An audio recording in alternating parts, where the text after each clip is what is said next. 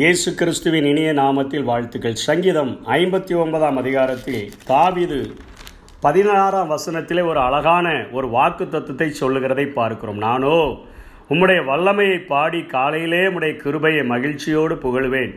எனக்கு நெருக்கமுண்டான நாளிலே நீர் எனக்கு தஞ்சமும் உயர்ந்த அடைக்கலமுமானீர். அதுக்கு அடுத்த வசனத்தில் என் பலனே தேவன் எனக்கு உயர்ந்த அடைக்கலமும் கிருபையுள்ள என் தேவனுமாய் இருக்கிறார் என்று சொல்லி ஒரு அருமையான வாக்கு தத்துவத்தை இங்கே குறிக்கிறதை பார்க்கிறோம்.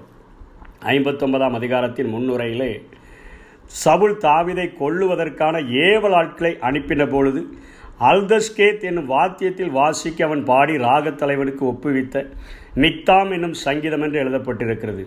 அல்தஸ்கேத் என்பது அழிக்காதிரும் என்கிற பொருள் உடையதாக இருக்கிறது.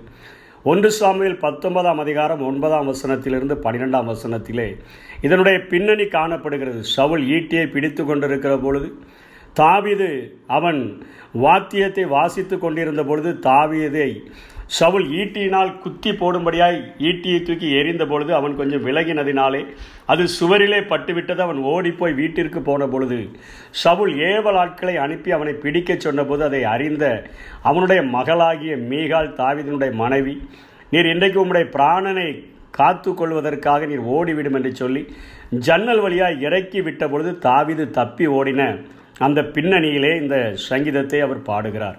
இந்த சங்கீதத்திலே முதலிலே அவர் தனக்கான ஒரு ஜெபத்தை செய்வதையும் ஐந்தாம் வசனத்திலே ஜனங்களுக்காக ஒரு ஜெபத்தை செய்வதையும் ஒன்பதாம் வசனத்திலே சத்ருவுக்கு வல்லமை இருந்தாலும் உம்முடைய வல்லமையினால் நீர் முறியடிக்க முடியும் என்கிற அறிக்கை செய்து கடைசியாக வாக்கு தத்துவத்தை அவர் சொல்லி முடிக்கிறதை இந்த சங்கீத பகுதியிலே பார்க்கிறோம்.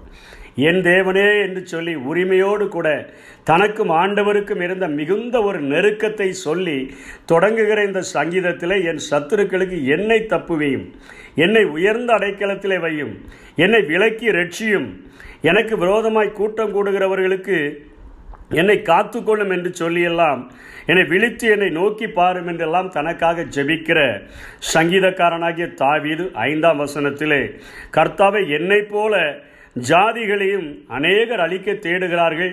ஜாதிகளுக்குள்ளாகவும் அநேகர் இப்படிப்பட்ட காரியத்திலே மாட்டிக்கொண்டவர்களாக இருக்கிறார்கள். வஞ்சகமாய் துரோகம் செய்கிற ஒருவருக்கும் தயை செய்யாமல் நீர் அவர்களை காத்தருள வேண்டும் என்று சொல்லி தன் நிலைமையை மாத்திரம் பார்த்து அல்ல தன்னை போல இருக்கக்கூடிய ஜனங்களுக்காகவும் அவர் அங்கே வேண்டுதல் செய்கிறதை நாம் பார்க்கிறோம். அதற்கு பின்பாக அவர் ஒத்துக்கொள்ளுகிறார் என்ன சொல்லுகிறார்?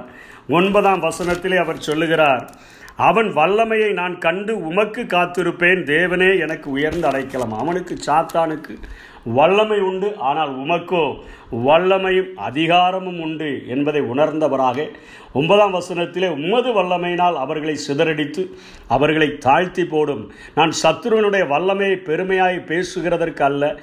அதை நான் உம்முடைய வல்லமையோடு கூட கம்பேர் பண்ணி பார்க்கும் பொழுது உம்முடைய வல்லமையினால் நீ சத்துருக்களை சிதறடிக்க முடியும். நான் உம்முடைய அடைக்கலத்திற்குள்ளாக நான் வந்துவிட முடியும் என்பதை இங்கே அவர் உறுதிப்படுத்துகிறார்.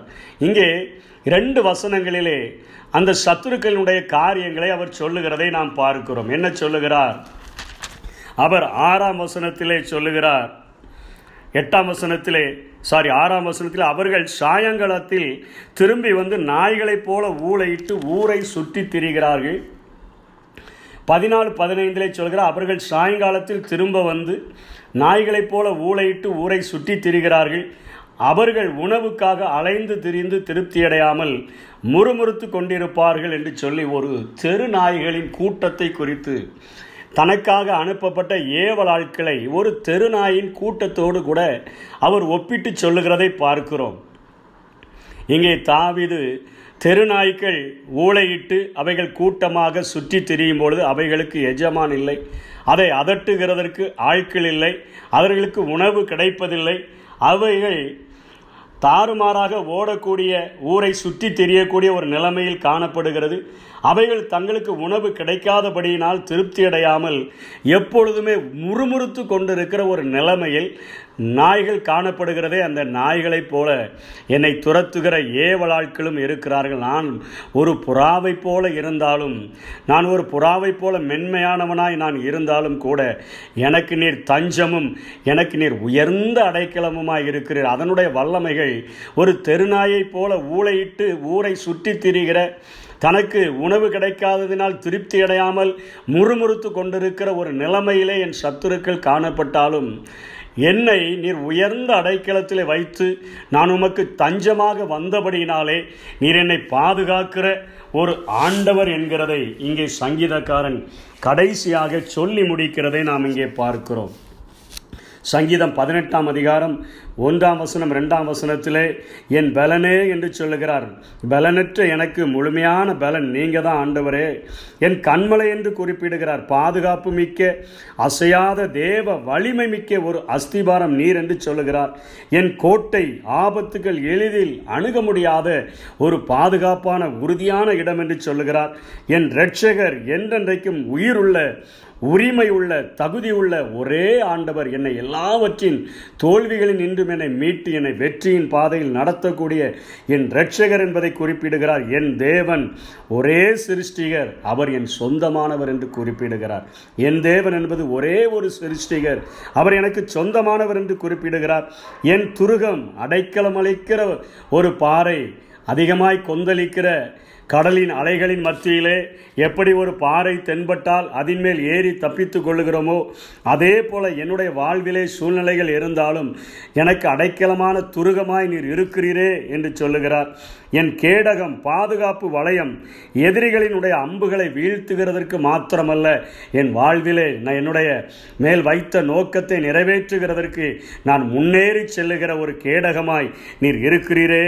என்னுடைய இரட்சணிய கொம்பாக இருக்கிறீர் என் வெற்றி வெற்றியின் வலிமையாக என் வெற்றியின் கொண்டாட்டமான அம்பாக என் கொம்பாக நீர் என்னுடைய வாழ்விலே நீர் இருக்கிறீரே என்று சொல்லுகிறார் கடைசியாக சொல்லுகிறார். நீர் என்னுடைய ஒரு தஞ்சமும் உயர்ந்த அடைக்கலமுமானவர். ஒரு மிகப்பெரிய ஒரு கோபுரத்திலே நாம் அடைக்கலம் புகுந்து கொண்டோம் என்று சொன்னால் ஒரு புறா மிகுந்த உயர்ந்த ஒரு கோபுரத்திலே இருக்கும் பொழுது அல்லது ஒரு மரக்கள் மரங்களின் கிளைகளிலே உயர்ந்த இடத்தில் இருக்கும் பொழுது ஊழையிடுகிற தெருநாயினால் பசியடை பசியினால் வாடுகிற திருப்தி அடையாமல் இருக்கிற முறுமுறுக்கிற குலைக்கிற நாயினால் அதை பார்த்து குலைக்கத்தான் முடியுமே ஒழிய அதனை ஒன்றும் செய்ய முடியாது என்கிற ஒரு காரியத்தை உணர்த்து வைக்கும் வண்ணமாக நீர் என் வாழ்வின் தஞ்சமும் நீர் என் உயர்ந்த அடைக்கலமுமாயிருக்கிறீர் என்று சொல்கிறார். அன்றைக்கு நம்முடைய வாழ்க்கையிலே அநேக பிரச்சனைகள் அநேக போராட்டங்கள் தாவிதை போல நம்முடைய வாழ்க்கையில் நெருக்கங்கள் வந்தாலும் நமக்காக என்னை விடுவியும் என்னை பாதுகாத்து கொள்ளும் என்னை தப்புவியும் என்னை விழித்து காலும் என்று ஜெபிக்கிறது மாத்திரமல்ல. என்னை போல பிரச்சனையில் இருக்கிற மற்றவர்களுக்காகவும் நான் கைவிரித்து நிற்கிறேன் ஆண்டவரே. அவர்களையும் நீர் விடுவித்து காக்க வேண்டும். சத்துருவனுடைய வல்லமை இத்தனையாய் திருநாயைப் போல இருந்தாலும் கூட அவைகளை முறியடிக்கக்கூடிய உம்முடைய வல்லமையினால் நான் உம்முடைய வாழ் உடைய பாதத்திலே நான் தஞ்சம் புகுந்து விடுவேன். நீர் எனக்கு பலனாக உயர்ந்த அடைக்கலமாக கண்மலையாக கோட்டையாக துருகமாக நீர் இருக்கிறபடியினால் உம்மை நான் இறுக பிடித்து கொள்வேன் ஆண்டவரே என்று சொல்லி தன்னை அவர் ஆண்டவருக்குள்ளாக தஞ்சம் புகுத்தி கொண்டதை பார்க்கிறோம்.